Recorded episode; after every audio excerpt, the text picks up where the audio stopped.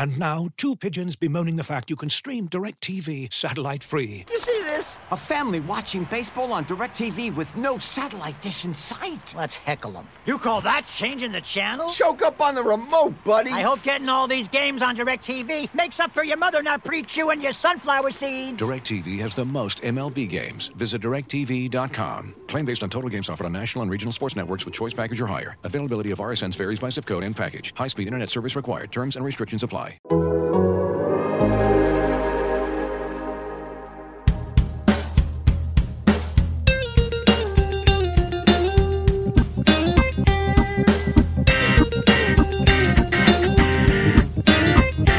Welcome to Rates and Barrels, presented by Topps. Check out Topps Project 70, celebrating 70 years of Topps baseball cards. Derek Van Riper here with Britt Ghiroli and Eno Saris. It is Wednesday, October 6th. Good morning to those of you watching us live on YouTube. It is awesome to have you there. Drop your comments in along the way. We'll try to answer as many questions as we can. On this episode, we will bury the 2021 Yankees officially. Actually, we'll deliver the eulogy speech. The Red Sox buried them last night in the wild card game. And then we'll take a look ahead at tonight's matchup between the Cardinals and the Dodgers. And time is of the essence today. There are ballpark assignments that need to be covered. So let's get right to it. In that wild card game last night, Britt, Gerrit Cole did not have the Gerrit Cole performance that we were all expecting. Yeah, to me, that's the story of the game, isn't it? I don't know what happened, because you watch him for years and years. He was the guy in Houston. You know, I was saying last night, my husband, this is a guy that shouldn't be afraid of the moment. He's pitched in the World Series for Houston. He's pitched in potential elimination games before, and yet he looked overmatched and overwhelmed early. I thought one of his best pitches probably was striking out Bobby Dahlbeck in, I think it was the second inning. You know, he was on the ropes where I thought maybe he wasn't going to make it. You know, I thought maybe they would get relievers up even earlier than they did.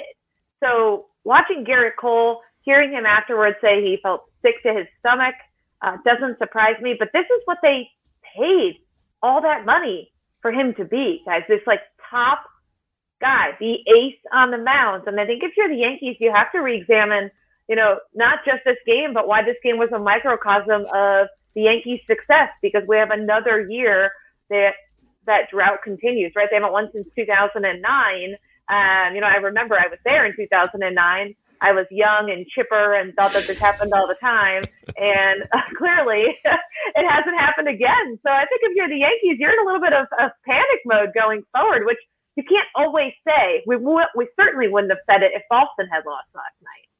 Yeah, a different sort of mentality for sure. You know, I think the montage that really hammered it home for me after Gerrit Cole's early exit last night was on the Nerdcast, at least, I don't know, maybe they showed it on the regular feed too, and A-Rod was talking about something that didn't make any sense, but Gerrit Cole had no command, couldn't command the fastball. The home run he gave to Bogarts in the first inning was just an absolute meatball that Bogarts took advantage of.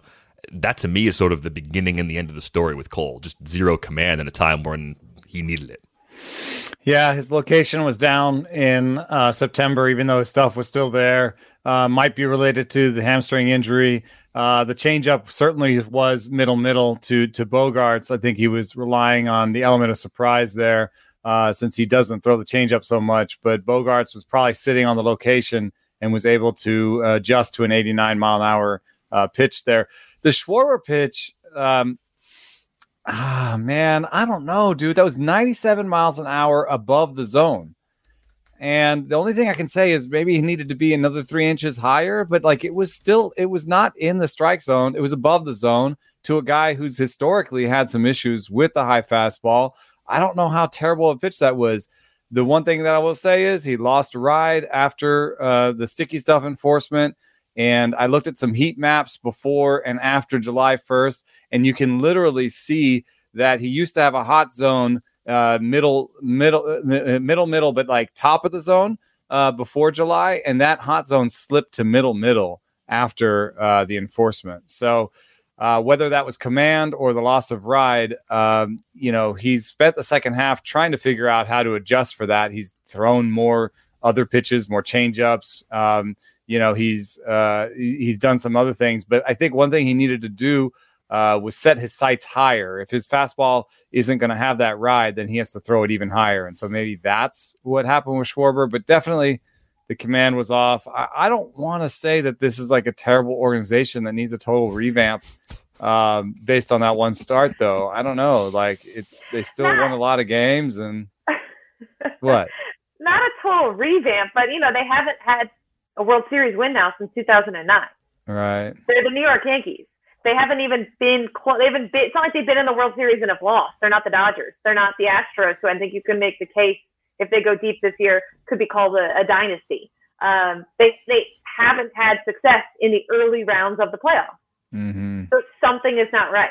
If you can win in the regular season and you can't translate it, I don't know if I think like the blow up everything. I'm not saying Brian Cashman needs to lose his job, but they need to take a good, hard, long look at roster construction because they were a slow team. They weren't a good defensive team. And, you know, they were built with a lot of holes. And you saw that during the regular season too. So I think you do need to take a long, hard look at this and say, this isn't working. What we were doing, what we have been doing isn't working. A great point about Gerrit Cole, though. I'm really glad you brought that up about the sticky stuff. I wondered that last night watching that game. Yeah, maybe he just was 2 inches south of where he needed to be. But, I think that what's interesting is that like the strategies that they're using to build out the pitching staff are working for other teams in terms of like we try to develop from within, but we also augment with older guys on 1 year contracts. Like that's sort of what the Rays do, right? You know, they try to build from within and then they buy, you know, Rich Hill for a season and Charlie Morton for a season. That's the Corey Kluber, you know, the kind of stuff that the Yankees were doing. Maybe the Yankees just need to be the old Yankees where they're like, no, we're not going to augment with, a Corey Kluber. We're going to go out and get the best starting pitcher out there. And we're going to get the best starting pitcher again on the free agent market next year. And we're just going to keep adding, and we're going to have a $300 million payroll because we can, and we don't care, you know. And there are actually still values out there on the free agency market. So, I really like Luis Gil, and I like some of the guys they've done. One weakness I would say that that seems to come from their developed pitchers is they seem to be like fastball, breaking ball, not great command, and not always have a great third pitch. That's Luis Severino. That's Luis Gil. That's, they end up developing a lot of great relievers, but the next great starting pitcher they develop, depending on how Severino works out, that might be their first in a while. So that's something I might look at in terms of player development. Yeah, there's still a lot riding on the health of Luis Severino. I think the big problem for me with the Yankees is they have that high K percentage. Even when their offense is good, they have that elevated K rate. We talked about it with the Rays throughout last postseason. It makes you more feast or famine when all the chips are on the line in October, when you're facing the league's best pitching staffs. And I think that's a big part of the problem. So I think if you're trying to find a fit to make this lineup better, it needs to be probably middle infield help and probably a corner outfielder that can bring that K rate down. And there's not available. Not Javi Baez, because that K rate will it'd be another Gallo type, in that lineup. I think you're right. I think somebody like Correa or Seager would make a lot of sense because they bring with them that sort of 18% strikeout rate. They'd be one of the guys that would put the ball in play in a big game like this. Seager with the short porch at Yankee Stadium would be an absolute monster. I think that'd be the best fit of all, but certainly there are alternatives. I know Trevor Story is a guy that people always want to link to the Yankees as well. A little more swing and miss in his profile, a little too much of what they have, but still would be an upgrade because I think Gleyber Torres has to move back over to the right side of the infield. Luke Voigt's probably getting traded. But yeah, they're not blowing this team up. This team is going to be 80% the same. I mean, you still have Gary Sanchez for one more year. You have Aaron Judge for one more year before they reach free agency. I think they're both, I mean, obviously Judge is back, but I think Sanchez comes back again next year, which probably bothers a lot of Yankee fans. We said it yesterday, missing DJ LeMahieu was going to be a bit of an issue for this very reason. So once you get him back healthy next year, it's LeMahieu and Torres on the right side of the infield and probably a Luke Voigt trade, if I had to imagine how that's going to play out, because the way they use Stanton does not really allow them to have Torres. No, they could trade Torres too, but Torres, LeMahieu, and Voigt can't all coexist in the same lineup with Stanton unless they're going to play Stanton in the outfield a lot more than they have the last few years. I don't think they're going to make a change, quite like that. But we should talk more about the Red Sox just for a moment, because Nathan Eovaldi really was the story in this one. Topped out at 99, had 13 swings and misses, 8 Ks over 5 1/3 innings. I mean, this was a fantastic performance for him going up against the Yankees ace. And I think, Britt, we talked about this a bit yesterday. The model for the Red Sox, if they're going to make a run, has to be similar to what we saw from the Nats just a couple of years ago, where they shorten up that number of pitchers that they use and lean really heavily on 6 or 7 arms to pretty much get them through the entire postseason. They do. And I'm glad you brought up Eovaldi, because I feel like so many people are painting this as Gerrit Cole and the Yankees lost and not Nathan Eovaldi pitched really good. I think he probably could have gone deeper, and he might have if it wasn't like an elimination scenario. I think he was, 71, 72 pitches around there. And I feel like if they weren't in all of a sudden one home run changes the whole complexion of that game, they may have even let him go longer. What's really cool about Eovaldi is he was known for so long as that guy in the World Series loss who wins 6 innings, right? The guy who gave them that length. They gave him an ovation after that game. And now he's got a different place in playoff lore, in Boston playoff lore. Now he is the guy who won the first wild card game in Boston Red Sox history. And he really set the tone yesterday, because it was only 3-0 when Gerrit Cole came out of that game. And it was still very much like a gettable game. I wasn't listening to the Nerdcast. I was listening to the other telecast in which Alex Rodriguez was very openly rooting for Yankees, so much so that Red Sox fans went absolutely nuts this morning on the radio, demanding that they have their own home announcer in the booth next time. But it was still a game, and Eovaldi went in there and made sure that, the Yankees never really had a chance to get back in and make it 3-1, 3-2. I thought what he did set the tone for the game more than any other player there. Yes, Gerrit Cole fell flat on his face, but nobody expected Eovaldi to be that dominant. He has been good for the Red Sox. He hasn't been dominant until last night. I mean, I don't know if I'm allowed. I can't talk about the Cy Young, I guess, because I voted on it, but he was deserving of a top 5 vote in the Cy Young, I'll say. So he had a really good season. I'm really surprised actually that he threw the fastball 50% of the time last night. His fastball is straight as a string, but he was touching 100. So I guess straight as a string at 100 still works. But he did a lot of mixing in of the other pitches, and I think it was the sequencing was good. There was a lot of times where I was expecting a fastball, and here comes a slider. So I think this is peak Eovaldi in a sense. It took a long time to get here, and he actually sort of describes, I think, the difficulty of developing a starting pitcher. Remember all the way back to when he was a Marlin, dude threw 100 like he does now, but he just didn't have the other pitches and got knocked around a lot and was always a little bit worse than we expected. Now he's developed the splitter, he's developed the slider, he's developed all these pitches to the point where they're legitimate other weapons for him. And, he can play around with your expectation on, oh, I'm going to get fastball here. Oh, I'm not. So, this is Eovaldi at his best. Yeah, it really is. And for the Red Sox, I mean, Bogarts played really well, had the first inning home run, had the great relay throw on a very questionable send of Aaron Judge. I mean, that was a pivotal moment in the game. It was 3-1 in the top of the 6th. Giancarlo Stanton missed a home run over the monster by about 5 feet. It was pretty close. Yeah. And it was a great relay throw from Bogarts, regardless of whether or not it was a bad send. That was the second out. That really killed some momentum. That could have turned into a huge inning for the Yankees. There's a few ways this game changes, and they're all kind of centered around that play. Yeah, and Judge thought he had a home run in I think, the first inning too, right? He didn't run at all, and all of a sudden it was just a single. So as we said yesterday, Fenway Park played a factor in this game, as you knew it would, right? Just it's too quirky and weird of a ballpark for it to not play a factor, and it certainly did in last night's game, though. To me, the Red Sox, again, they earned that win. The Yankees didn't lose that game. The Red Sox won it, and I think that's an important narrative to keep in mind, because they played really well in all facets, and I don't think they have a chance really against Tampa Bay, but if they're able to have more complete games like that, then I don't know. They could at least maybe push it to 5. So we didn't really get into this much yesterday. It was on the rundown, and we were having so much fun talking about everything else. I didn't throw it out there, but do you think the Rays match up better with the Yankees or the Red Sox? Did this turn out slightly more favorable for the Rays or slightly worse based on how these two teams are built? What do you think, Eno? I think the numbers say that the Red Sox offense was better, especially when they get JD Martinez back. So I think this turned out worse for the Rays just because it's a better offense they're now facing. Yeah, that was my thought too. Is just Boston has a little more balance in the offense, a little less swing and miss, so it makes it more difficult for the Rays to do what they do with their pitching.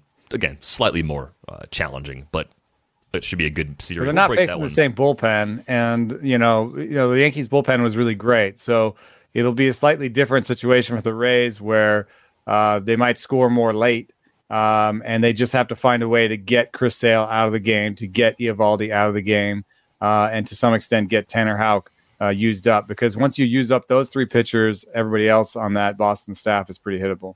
Well, yeah, I think it's going to come down to guys like Garrett Whitlock and Hansel Robles, right? Some of the short relievers that aren't necessarily as dominant. When they're good, they're very good, but it's a question, especially with Robles in particular, a guy that had that career year 2 years ago and has not come close to replicating the walk rate that he had in that career year.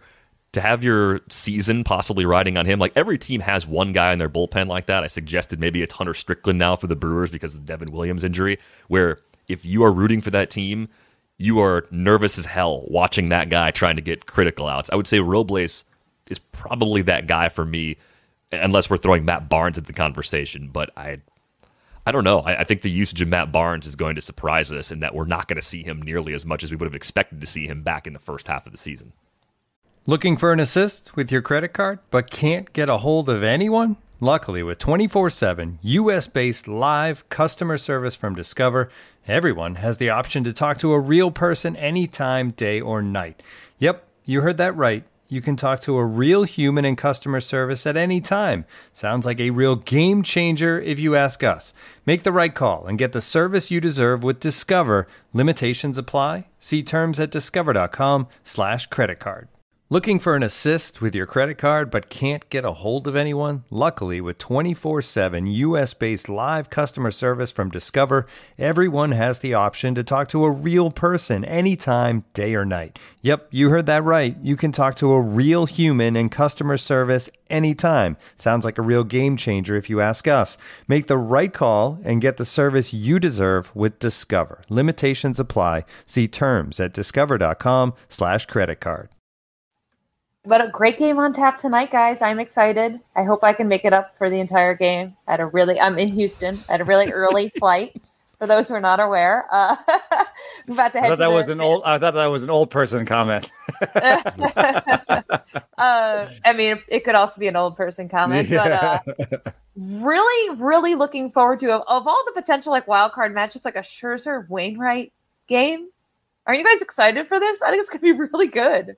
Yeah, it's everything you could want in a wild card matchup. Of course, the Cardinals with their amazing September. I mean, nothing about how they got here really matters at this point, which is pretty wild when you think about it. The Dodgers are minus 225 favorites.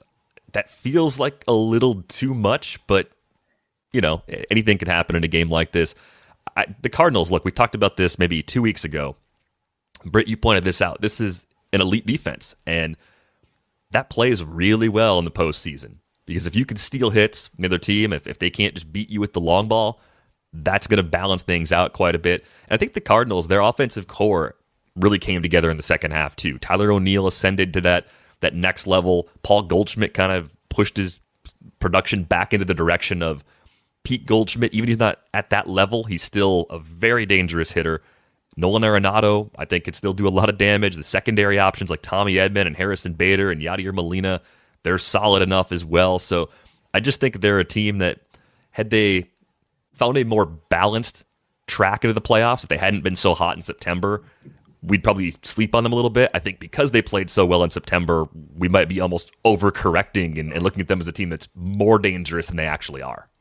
Yeah, well, they're also healthy. Like, their lineup wasn't really healthy and functioning until kind of the end of the season. So, you know, are they the 17-game winner? Like, nobody can sustain that pace. But I think they're better than people realized, even, you know, in August. I think they were just trying to get healthy and waiting to get healthy.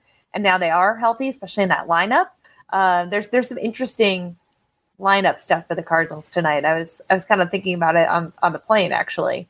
So if I'm completely wrong, then I would blame the fact that the caffeine hasn't kicked in yet. You're both staring at me like I'm insane. What you meant, like Edman versus Carpenter, or I felt like I thought there were some like interesting line, like, because we know with the Dodgers that Max Muncy's out, right? And we know he might come back, so you can kind of the Dodgers lineup's probably a little more straightforward at this point in time. But I thought with the Cardinals there were like some interesting decisions that they still had to make in terms of what's going on with that lineup. Who would you start opposite Scherzer? Which, you know, Scherzer's for a reason, right? There's not too many guys who have great numbers against Scherzer, but I thought for the Cardinals they had a couple interesting decisions to make in the lineup. But again, it could be insane. I think one thing that might be a key for them is Wainwright's best pitch is the curve, and I don't know if this is like predictive at all, but I was really kind of surprised to see this because the Dodgers are a good team, but they have this thing called like pitch type values, which basically sums up like how good you are against a pitch as a team. And the Dodgers were 27th in baseball against the curveball this year. I don't know what that's about. They're like top of the line in almost every other pitch. And they really struggled against the curveball. Kind of seeing that, I'm almost like tempted to switch my pick. Come on. I don't know. Don't do that. I know it's just one little stat. I hate to like, you know, fetishize a stat that's not, it's not that predictive because pitches work off each other. So like the curveball is always, you know, going to be harder to hit. You're going to have worse results on it because it's you're hunting fastball and you know that sort of deal. But man, you could see Wainwright kind of. What if Wainwright goes like 7 or 8? That's what I mean. I think he could. I mean, that's why you can't predict these games because nobody would have thought last night would have happened. But I picked the Yankees, man, and if I switch over to the Cardinals and lose, I don't want to go 0-2. I'm going to do these stupid betting picks. Ugh, they're killing me. I mean, I don't know. Oh, it's DeJong or Sosa. I had to look it up because it was driving me insane. Oh, I want the listeners to this podcast to be like, what is wrong with you? What time did you have to get up today to get to Houston as early as you did? 4:30. Yeah, okay. Mm-hmm. I think that kind of explains it. Yeah. No, but Sosa versus DeJong is... Are they going to play Paul Goldschmidt? You guys are like, what? Yeah.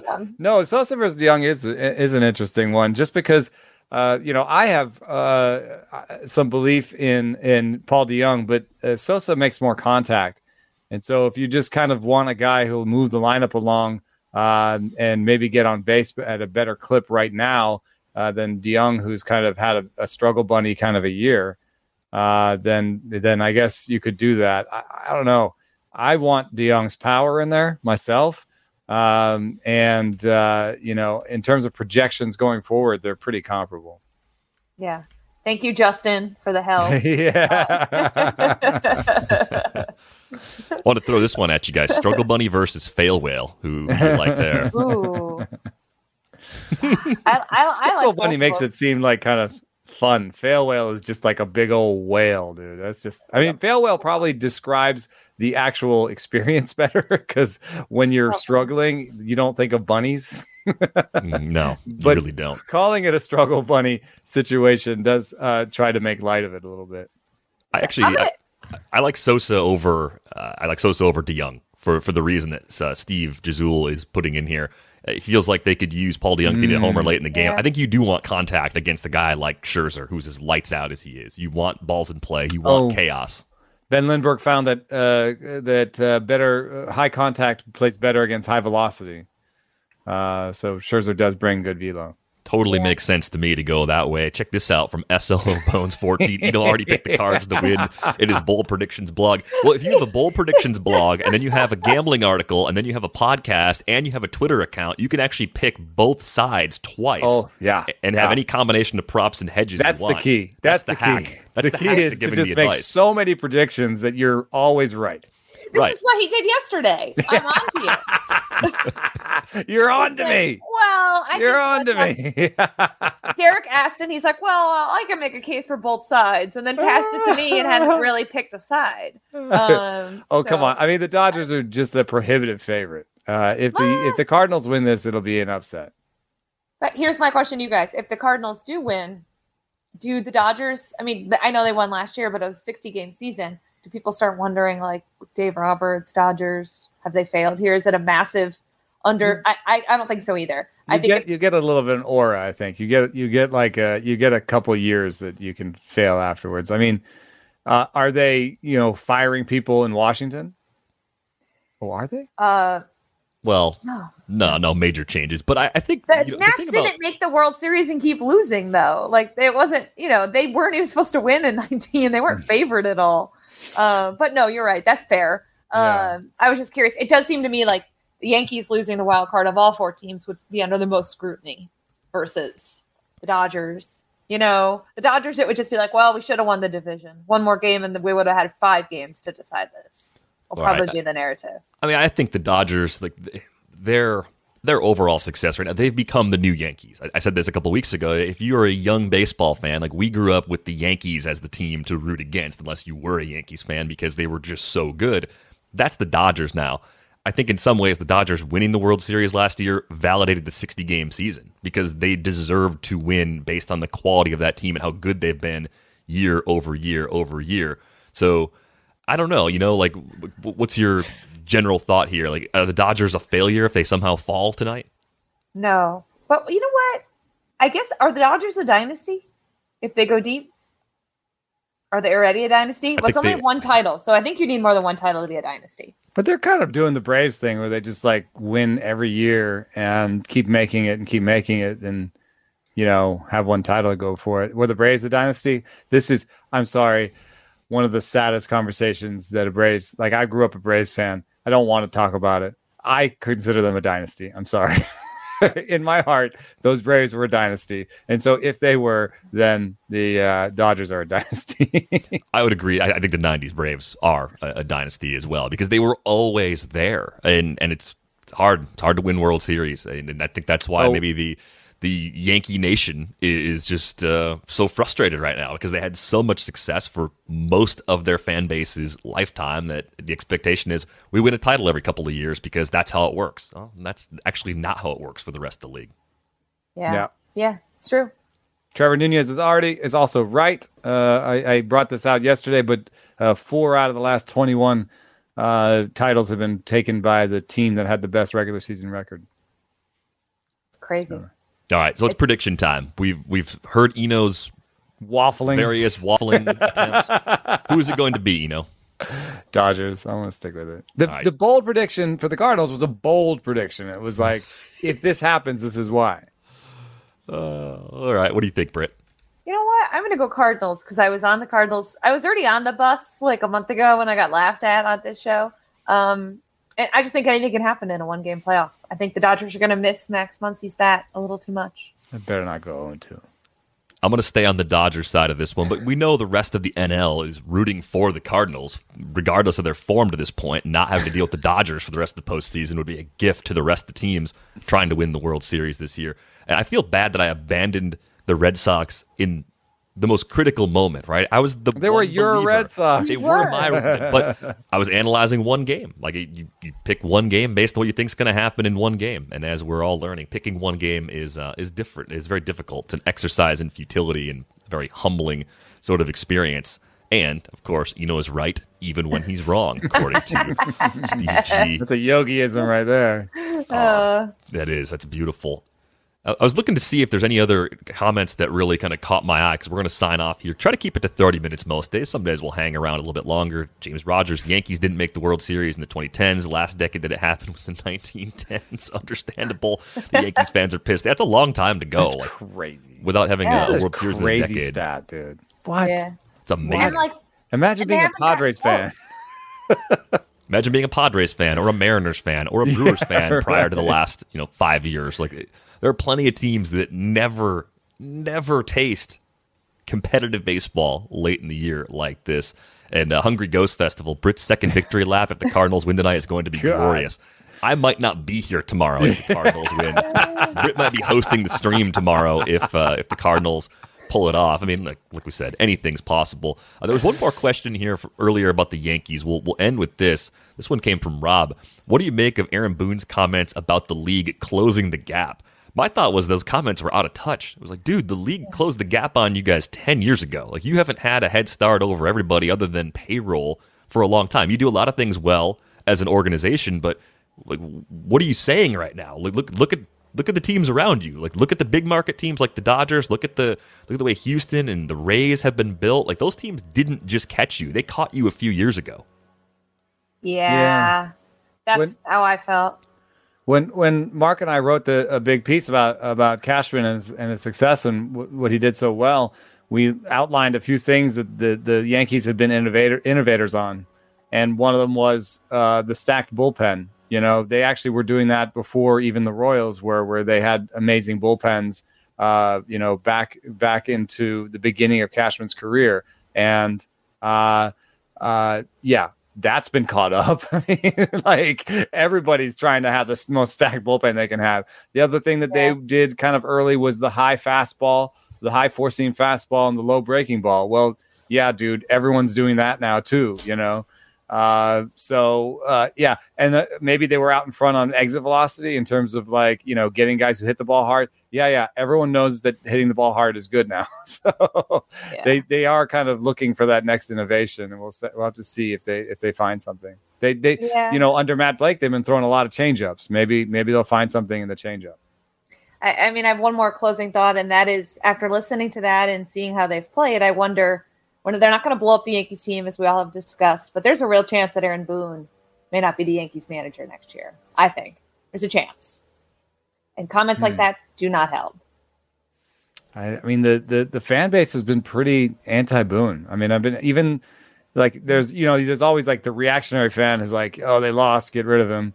But I think I've been noticing that even less reactionary fans that they follow on Yankees Twitter have kind of turned against him. So. Yeah, I don't know how much of a difference it's going to make changing there, but if it makes you happy, sure, why not? Last question for the show. Britt, why were you not watching the Nerdcast last night? The day you officially joined Team Nerd. I know. You watched the A-Rod feed? What happened? Would you lose your remote? Did Thor eat the remote? Don't shame me. We don't have cable, so the only way I can watch it is on MLB TV. And you don't have the choice then. Yeah, they only let you watch, like, the national broadcast. Yeah, they don't have the options for the postseason. That's disappointing. We cut cable. I know. Well, cutting cable is a congratulations great idea. On that. Yeah. That's a huge W, but if you take the big L and have to listen to A-Rod, mute SAP exactly. button. I heard you can actually turn off, if you have surround sound, this is the hack. This is the best hack that I saw. I think it came from Chris Towers of CBS. If you turn off the center channel on your surround sound, it takes away the announcers, but it keeps the ambient crowd noise and sounds of the game. That is a terrific hack. So it's like a specific, like, mute the booth button that you can use if you're in a situation like Brit's and you're just like, hey, you know, I'd like to hear the game, but I don't want to hear A-Rod talking to, like, a bunch of 10-year-old football players, because that's the way he analyzes baseball for some damn reason. Agreed. Yeah, ridiculous. It was nails on a chalkboard for me last night. But the Nerdcast, normalize the Nerdcast. It shouldn't even be called that. It should just be the broadcast. It's just better. It's flat out better. If you just placed it there starting on Sunday Night Baseball next year, nobody would complain. And people would become better, smarter fans of the game along the way, because it wouldn't be complete and utter nonsense. But we need to go. Before we go, I should say, make sure you barrel up on that like button if you're watching us on YouTube. If you didn't watch us on YouTube today, hit the subscribe button on the channel. Be notified when we go live. We go live at 11:30 a.m. Eastern each and every morning. That's 8:30 a.m. if you're on the West Coast. If you're in the middle of the country, you got to figure it out for yourself. On Twitter, she's at Britt_Ghiroli. He is at Eno Saris. I am at Derek Van Riper. You can get all the great coverage we have of this postseason at The Athletic. theathletic.com/rates and barrels gets you 50% off for the first year. That is going to do it for this episode of Rates and Barrels. Enjoy tonight's NL wildcard game. Thanks for listening.